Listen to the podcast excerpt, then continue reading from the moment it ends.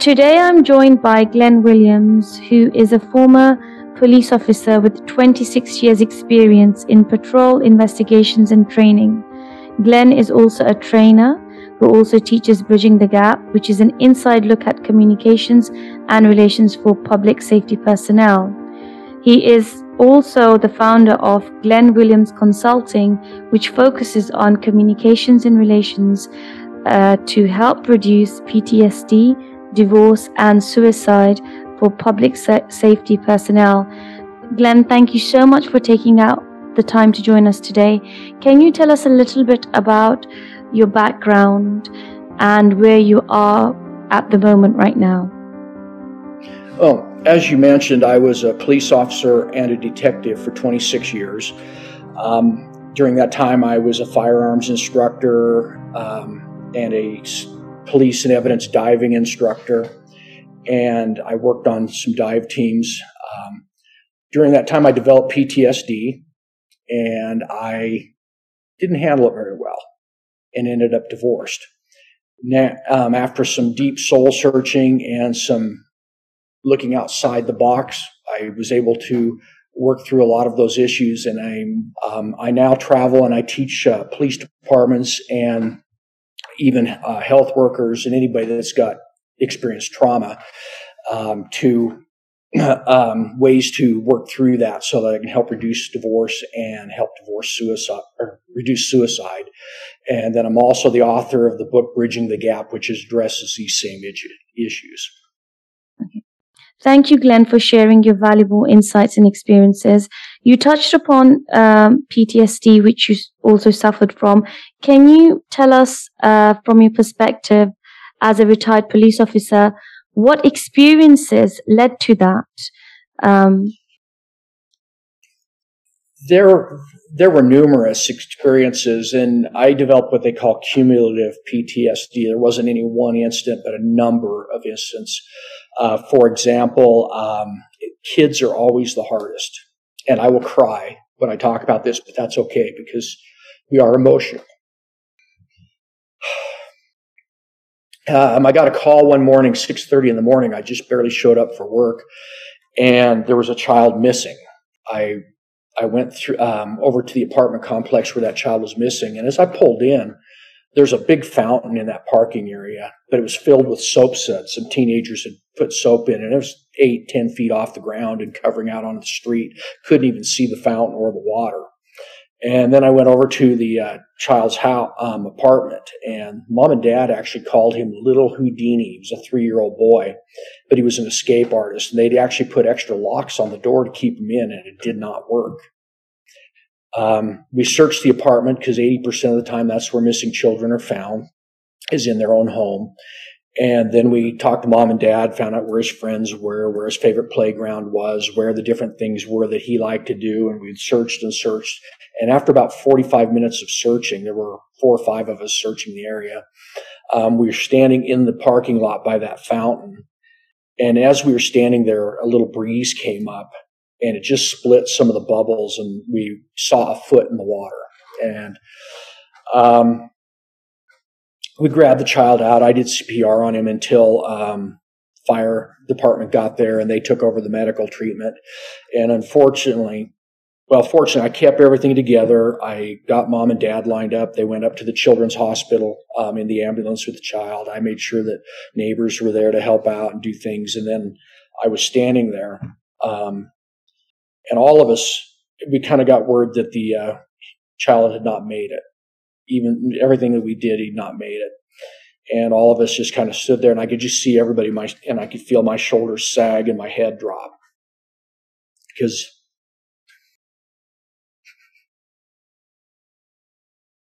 that hurt.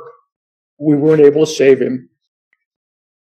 I was a 17 year officer at that time, and I actually had a good leader that day. He came over and he said, looked at me and it was my call, so I had to do all the paperwork and everything. And he looked at me and he says, Are you okay, brother? And after 17 years, for the first time in my life, I admitted I was not okay. And he told me, go take care of yourself. And I actually drove three or four blocks away and I found a church parking lot. And I just pulled in there and I backed up against the wall and sat there and just cried my eyes out for an hour.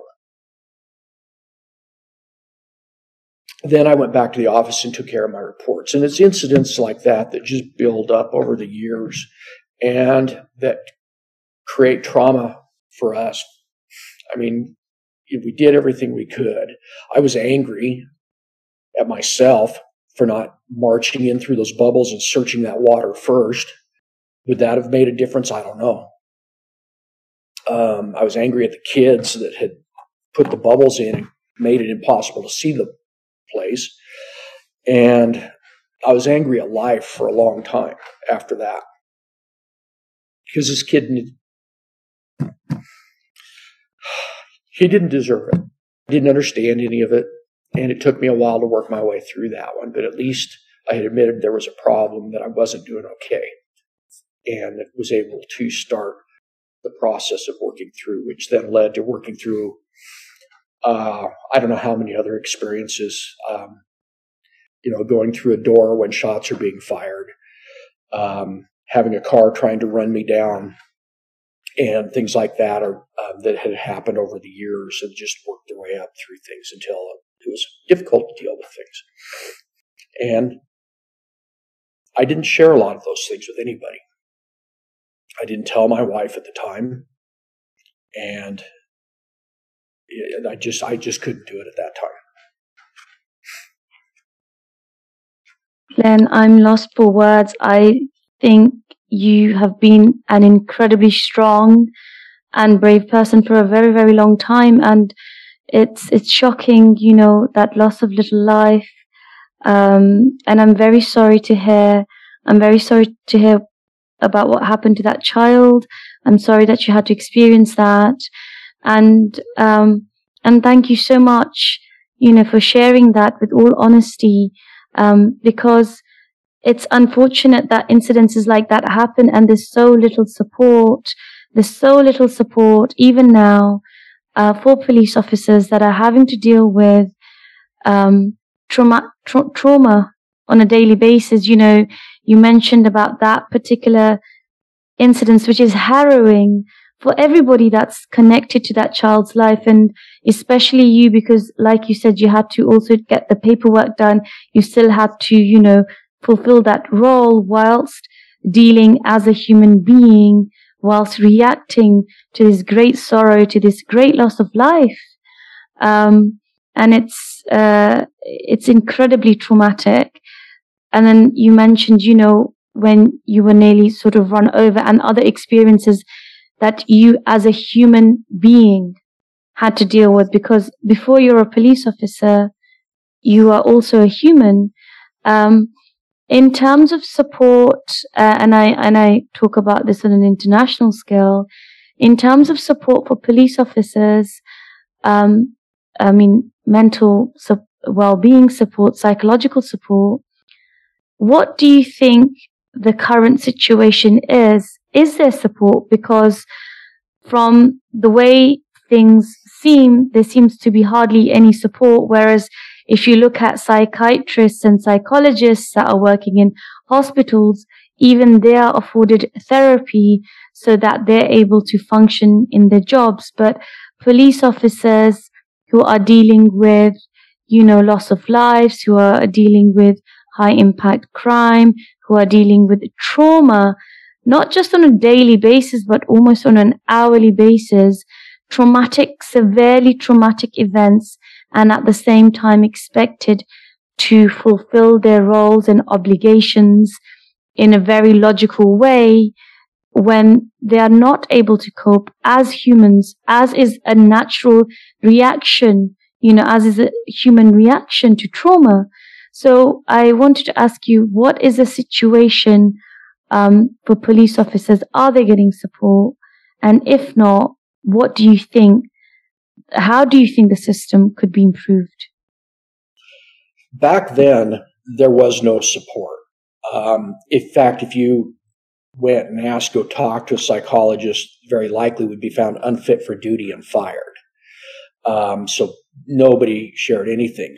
Officers um, made up for that by gathering on their own and sharing things back and forth with each other, um, usually over a few drinks or a couple beers or whatever.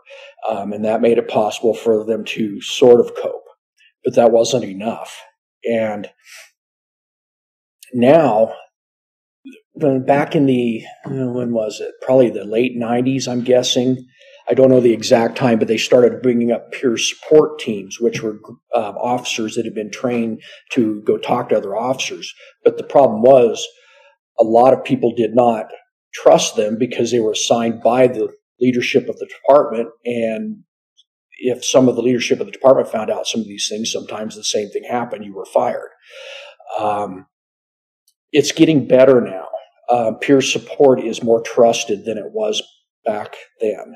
And again, I did 26 years and I've been retired for about six years now. So we're talking 30 years ago. Um, now things are getting better and the, there are resources that are available. The problem is a lot of people don't know about them. And that's one reason at the end of my book, I included a um, chapter summary of resources available. And since I, my book uh, was published in December, but the publisher had it six months or eight months before that. Um, so in the last year and a half, uh, resources have improved even more. Um, it's the, my message is it's okay to talk about this stuff. You've got to talk about it or it'll eat you alive. I used to have three, four nightmares a month, and now I have maybe one or two a year. And so things are getting better, and it's all because I was able to open up and start talking about what was bothering me. And another purpose that I had was I remember going back through the academy, they had us bring our spouse in for a four hour training. And they said, you've got to talk to your spouse. The divorce rate's extremely high in law enforcement. Um, but you've got to talk to your spouse. Now, there's going to be things you can't talk about because it's an ongoing investigation, or things you don't want to talk about because they're going to be horrific. But you've got to keep the communications open. And they, but they never told us how we walked out after that four hours with looking at each other going, what was that? Um, how do we do this? Well, I taught myself how. I didn't figure it out until I'd been an officer for about 25 years. But I finally figured it out. And that's one of the other things I share in my training and in my book is how to take a traumatic event, rephrase it so it can be safely shared with somebody without traumatizing them. And that's the biggest issue today is that I see in law enforcement is we're sending people that are in trauma out to deal with citizens that are in trauma. And is there any wonder there's so many problems now? Because um, when you're suffering from trauma, how do you respond? A lot of people respond with being defensive or anger, um, trying to cover up and hide those feelings that are bubbling up underneath the surface. And that does not work when you're having an interaction and it does not work with communication and it does not work with any type of relationship. Um, that's one thing we get to fix. But like I say now, it's okay to go talk to a psychologist or psychiatrist um, to the point. But I see a lot of real old time people in the leadership positions now, and some of them still have that attitude that it's not okay. And so there's a lot of caution on what law enforcement can use. The resources are becoming more and more available. Um, now we just have to convince guys that it's okay to go use them. Thank you so much, Glen, for sharing those insights. I think it's opening the door to further conversations, you know, by sharing your experiences, by having these sort of discussions it's allowing other people to also come forward and say, well, actually, I've gone through that. And you'd be surprised, you know, because there is unfortunate, unfortunately this culture where you get penalized for getting support. You know, there's a stigma, uh, for getting support, uh, for saying that, yes, you are vulnerable because things are logged, things are recorded, they can be, um, brought up later on. Are you fit to practice? Whereas actually it's a sign of strength to say, right now, you know, I'm having a breakdown or right now I'm going through this. This is the support that I need because that shows that the person has insight and that they're able to, you know, ask for support. But unfortunately, at times there is still that stigma. You know, we, you touched upon different things about the different types of support. And it's really interesting. You mentioned about trauma breeding trauma and sometimes the police officers being defensive. And obviously because it's a public facing role and these officers that have rightly, you know, they have a right to have those feelings. They have a right to experience those emotions because it would be un, in, inhuman not to do so. You know, not, we are human. We react. You know, we react biologically. We react physically. We react psychologically. You know, so we react. We have an inbuilt system of reactions. You know, it, the chemical reactions in our body keep us alive. So, you know, the, the psychological, the way we're wired, we are allowed to react and it's fine. Um, but could it be said that sometimes there is a lack of empathy, um, from police officers because they're so traumatized, they're just completely shut down. So sometimes when they are in these public facing roles, because they're not getting the support that they need, then they're not able to at times relate to victims because um, even when we look at statistics, um, now I'm, I'm talking about the UK more. So when they talk about, you know, the low prosecution rate in certain uh, types of crime like domestic violence, when you have the victim speaking out, a lot of the times there's a saying this, that they said, we feel like we've been brushed aside. We feel like, you know, nobody's taking our concerns on board. And uh, sometimes people are murdered as well. You know, you hear about people raising concerns. We're worried. We're being stalked. We're being harassed. And then something awful happens and then an inquiry takes place and then you see all those red signals and warning signs there. So I want to talk about that lack of empathy that's growing in society. Um, and you know, what, how do you think we can tackle that? And like you said, trauma breeds trauma. That could be one of the causes for that lack of empathy. What else do you think, you know, is kind of uh, contributing towards it? Absolutely. Um, trauma adds to that. Part of it, I know on the law enforcement side, is when we see murders and we see um, things that are just horrific. Then, when we, just an example, I go home and my son cuts his hand and it, you know, I look at it and kind of have a hard time thinking, okay, that's, that's not good, but it's really nothing compared to the things I just got done seeing at work. Um, and so that we lose that, that, that touch. We bury that ability to um, empathize because many people see that as a weakness. The biggest part to get over that is going to be communication. We've got to be able to be open. We and we get we become afraid to make ourselves vulnerable because I can't show my feelings. You know, the movies portray officers as like they're robots and they just can go do anything and bust through walls and and you know I just laugh. I can't go to a law enforcement movie because it's a joke, but that's how it's portrayed, and a lot of people actually believe that. So they don't think officers have feelings because we are trained to hide those while we're at the scene. Um, and if we take that training too far, then we hide those all the time. And that then shows as a lack of empathy. But in reality, deep down, we're feeling it. We just are not. Sometimes it, it sometimes it just doesn't work to show it um, in the situation. We have to take control. We have to be in charge. We have to be tough. And sometimes, so it becomes harder and harder to let those feelings or emotions or that empathy out. Um, now in today's world, and I can only speak really from the U.S. right now because that's where I'm at. Um, with the way many of these groups are attacking the police, it becomes even um, they start shielding themselves and bearing those feelings even more, and it's going to be harder and harder to empathize with somebody that's putting you down or cutting your funds or doing away with your department or calling you a uh, murderer when you've never had any incident that's even close. Um, and so that's where those defensive walls start to build. The biggest thing is we've got to open up that communication, open, honest communication.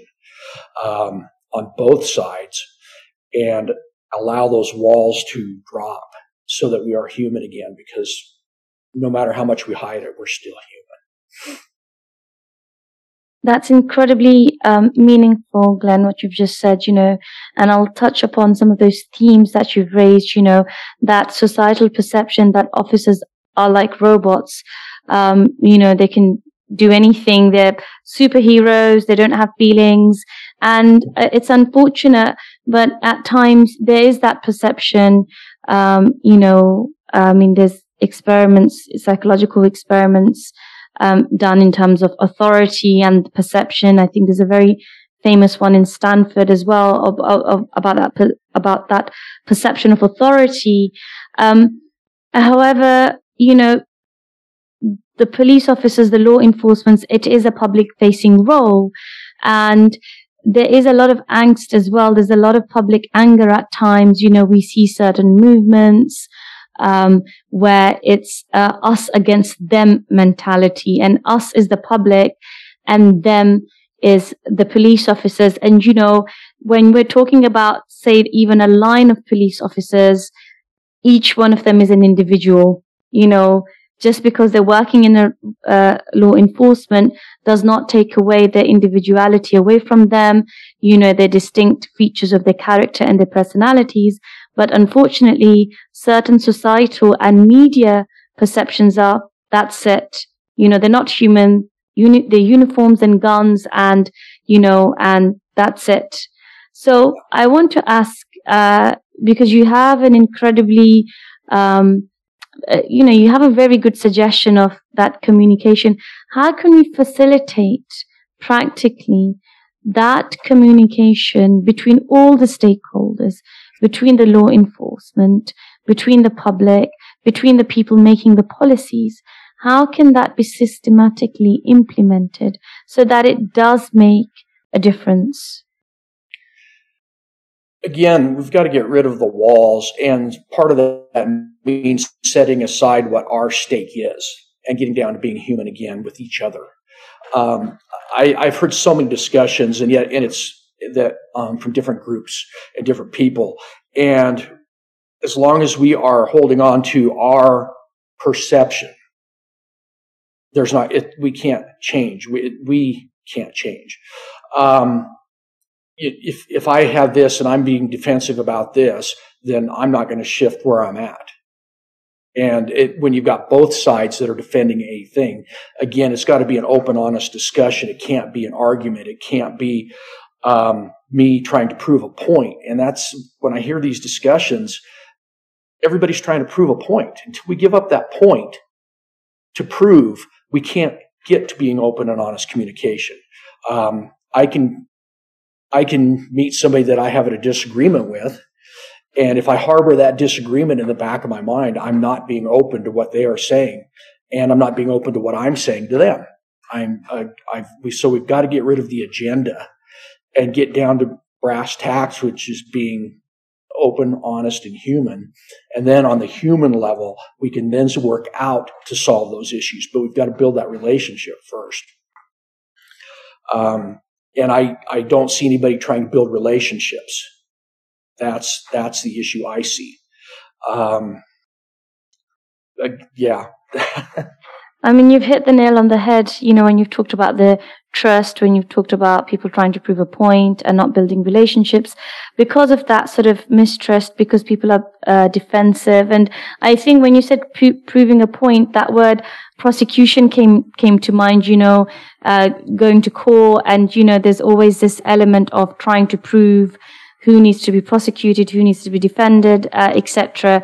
Um, I wanted to touch link this back to now because we started off talking about how trauma is affecting law enforcement and law enforcement, you know, um, families as well. If you can tell us a little bit about the work that you do currently and the systems that you are putting into place and what kind of an impact is that having? I travel around and teach. And unfortunately, COVID canceled everything for two years. Um, so I'm getting things rebuilt again. Um, what I talk about in mine is some of my journey. because that's what I can relate to and that's what I know. Uh, in the hopes that some others will do some of the same things um, or not do the same stupid things that I did. Um, communication again is the key for me. Um, but in order to get that communication, I had to take a very hard, self accountable look at me, and I had to change my perceptions of things. Um, I I opened up, and being vulnerable is not a weakness. As we open up and allow ourselves to be seen, then others will open up and allow us to see them, and that's part of getting back to that human relationship. Um, as I look at a different perspective, um, I discovered uh, things that were way outside the box. Um, and I'll be honest, law enforcement puts a very small box around ourselves. But I started looking at um, trying things. Um, I discovered that holistic things work better than medication or as well as. Um, you know, and I went through the whole thing. I got divorced. And while I was divorced the second time, I'm a slow learner. I tried it twice, but I didn't change me. Um, I was living up in my cabin in the mountains, and I had the habit. I had to get up at three thirty to go to work because I had a fifty-seven mile drive to get to work. Um, I'd go to work, I'd get off work, and I'd drive fifty-seven miles home, and I'd just crawl in the door, exhausted, and I'd make dinner and I'd pour myself a drink. Now I only had two drinks a night, but they were 32 ounces each. So I started drinking too much.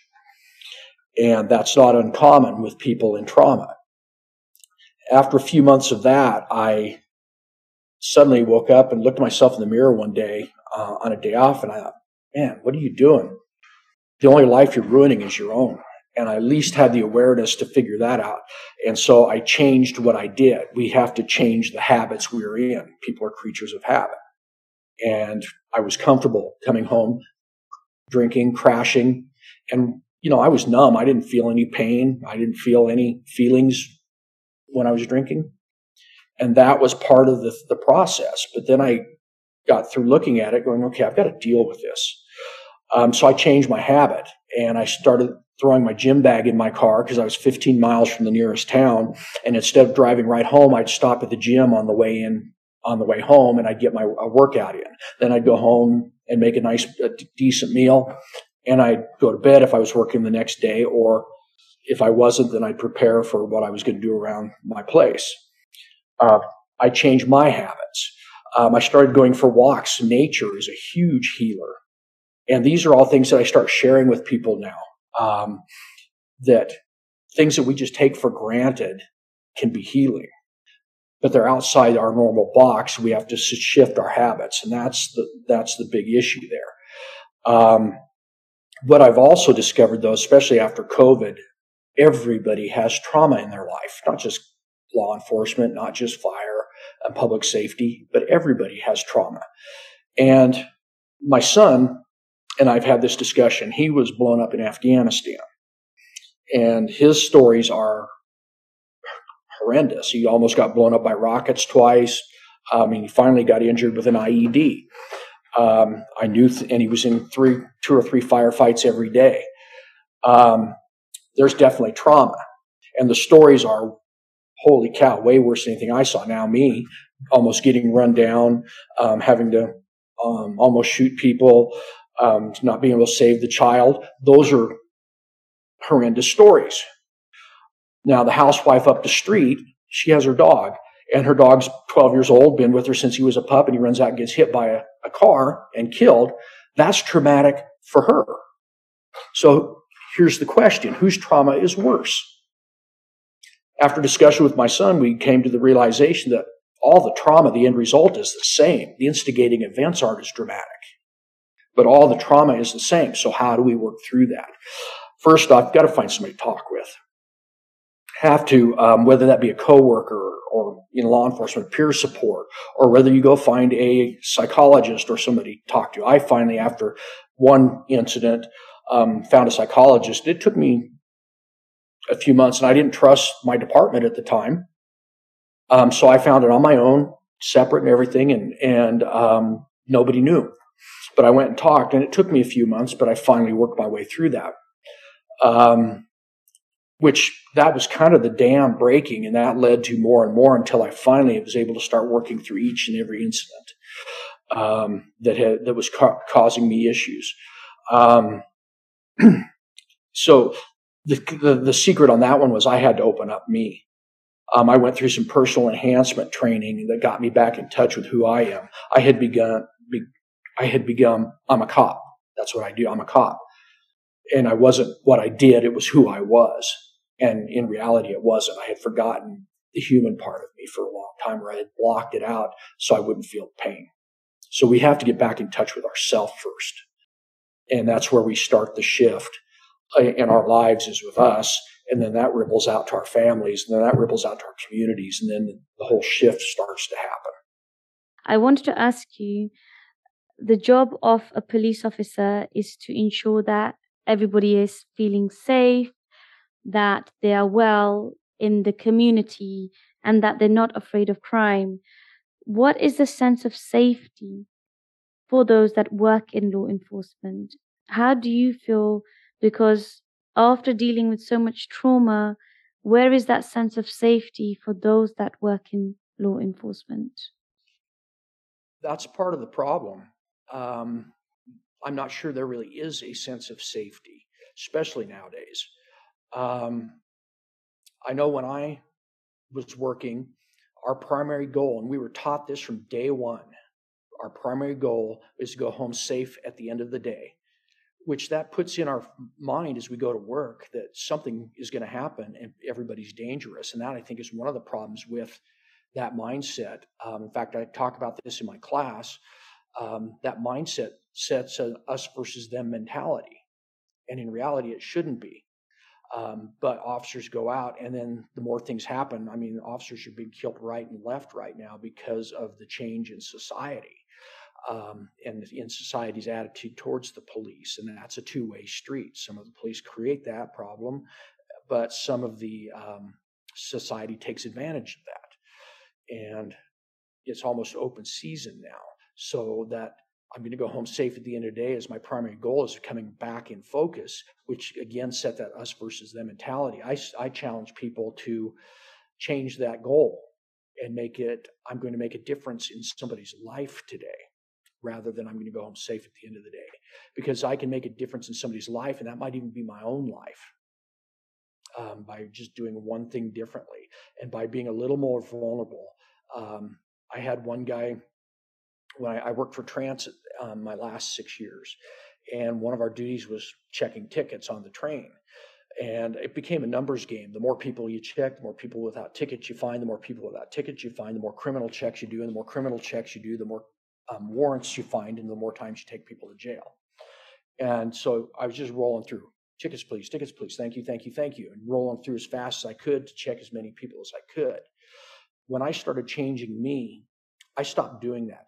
On one occasion, let me go back. Um, on one occasion, I had a guy that didn't have a ticket. I got him off on the platform of the train station. I'm by myself. He's a big guy, probably about 6'3, 6'2, 6'3, maybe 280 pounds. And I, luckily, I had a good dispatch that day that recognized I knew he was not telling me the truth on who he was. But a dispatcher put it together, got him checked, and she let me know that he had warrants for aggravated assault on a police officer. That's assault with a deadly weapon. And so I, I start was stalling, trying to get somebody there to help me out because this guy's a lot bigger than me. And finally, I couldn't do it anymore um, couldn't stall anymore. And I told him he's under arrest. And then the fight was on. Everything that I had on me was scattered my citation book, my um, cell phone, my work cell phone, my work scanner, uh, my sunglasses. I mean, anything that wasn't strapped down four times went flying. And then he um, started to run. I chased him for about a half a block, and I knew he's a big guy. Um, he wasn't going to run very far. So when he started turning around, I tackled him from behind. I'd already figured out I did not want to be in front of him because he's bigger than I am. If he hit me with one of those big paws, it was going to hurt me. And if he got his arms wrapped around me, he was going to crush me. So I tackled him from behind and I hung on for all I was worth until I got help there and were able to take him into custody. That was because I was going through tickets, please, tickets, please, tickets, please. I, there was no connection there whatsoever. About a year and a half later, I had another incident with a guy on a train, no ticket. Only this time I had changed the way I did things and I would actually stop and I'd look people in the eye and say thank you and have a nice day and I'd work my way through. And I'm talking to him about his ticket and he looked at me and he said, You're making this hard. And I said, Okay, that's kind of a weird statement. I didn't say that, but I'm thinking kind of a weird statement. I'm making what hard? He goes, You're just being way too nice. And I'm looked at him and I'm conversing with him, having a little bit of a connection there. And he said, I said, Why do you say that? And he says, I was going to kill a cop today and hopefully die doing it.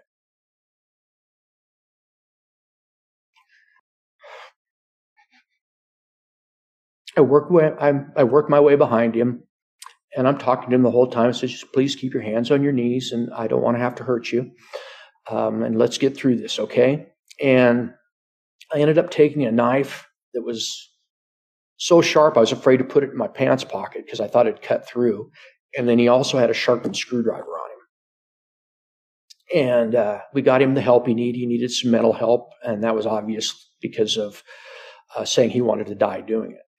Um, about a year and a half later, he went down to another state to a facility, um, got back on his meds, got everything taken care of. And about a year and a half later,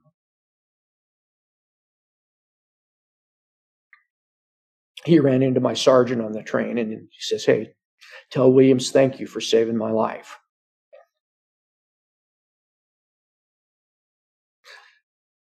Because I made myself a little vulnerable because I slowed down and actually talked to this man like he was a human being. I did not get stabbed that day because he could have. And by making ourselves just a little vulnerable, we can make a change in our life and the other, in other people's lives. So things could have been as to how they turned out to be because of your kindness because of your compassion, because you were looking people in the eye and you were saying thank you and you were speaking to them.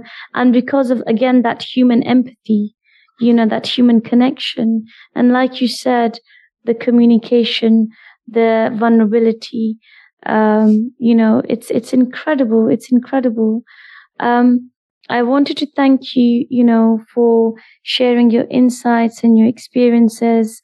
Um, it's some it's a perspective that I haven't come across, you know, and I'm sure it's a perspective that needs to be heard a lot more, that needs to be more openly discussed, that requires more awareness.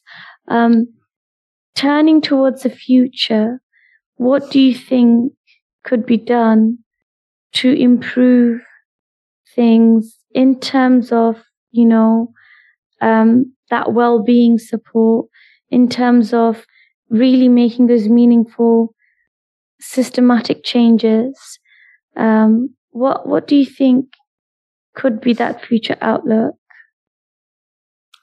There's a lot starting to be done and i have connected with so many people i had no idea were even out there um, that are on the same page that i am on the wellness for officers and wellness for officers then translates over to wellness for our communities. Um, you know, we make that change one person at a time, start with ourselves. Um, there are trainings that are available similar to the one that I do um, to get that word out there. And I've discovered it's a ripple effect. We change the world one person at a time. Um, and as we get people to shift their focus just a little bit, then that increases the well being of their family. And as the well being of the family, again, I'd mentioned this earlier, it dribbles out then to our neighborhood and then to our community and um, through until everybody is um, on a similar path or we're not we're all on our own path but on a similar relationship so that we can be open and honest and vulnerable with each other without fear. Um, it's for law enforcement it the things are shifting but slowly but surely. I mean these type A personalities want to go to all the tactical things, but the biggest thing that we're afraid of, and most people are afraid of, is looking inside ourselves, and that's where the change gets to start. Um, if we can get the leadership in on that, um, I had one training I did in Illinois.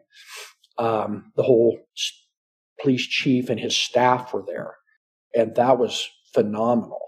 Uh, because that's where in the police departments the change starts. It'll we can change one person at the bottom, one person at the bottom, a little bit here and there, but if we can get the people at the top to recognize the differences, then that will trickle down much faster. In fact, it'll be a flood going down versus the trickle going up from the bottom.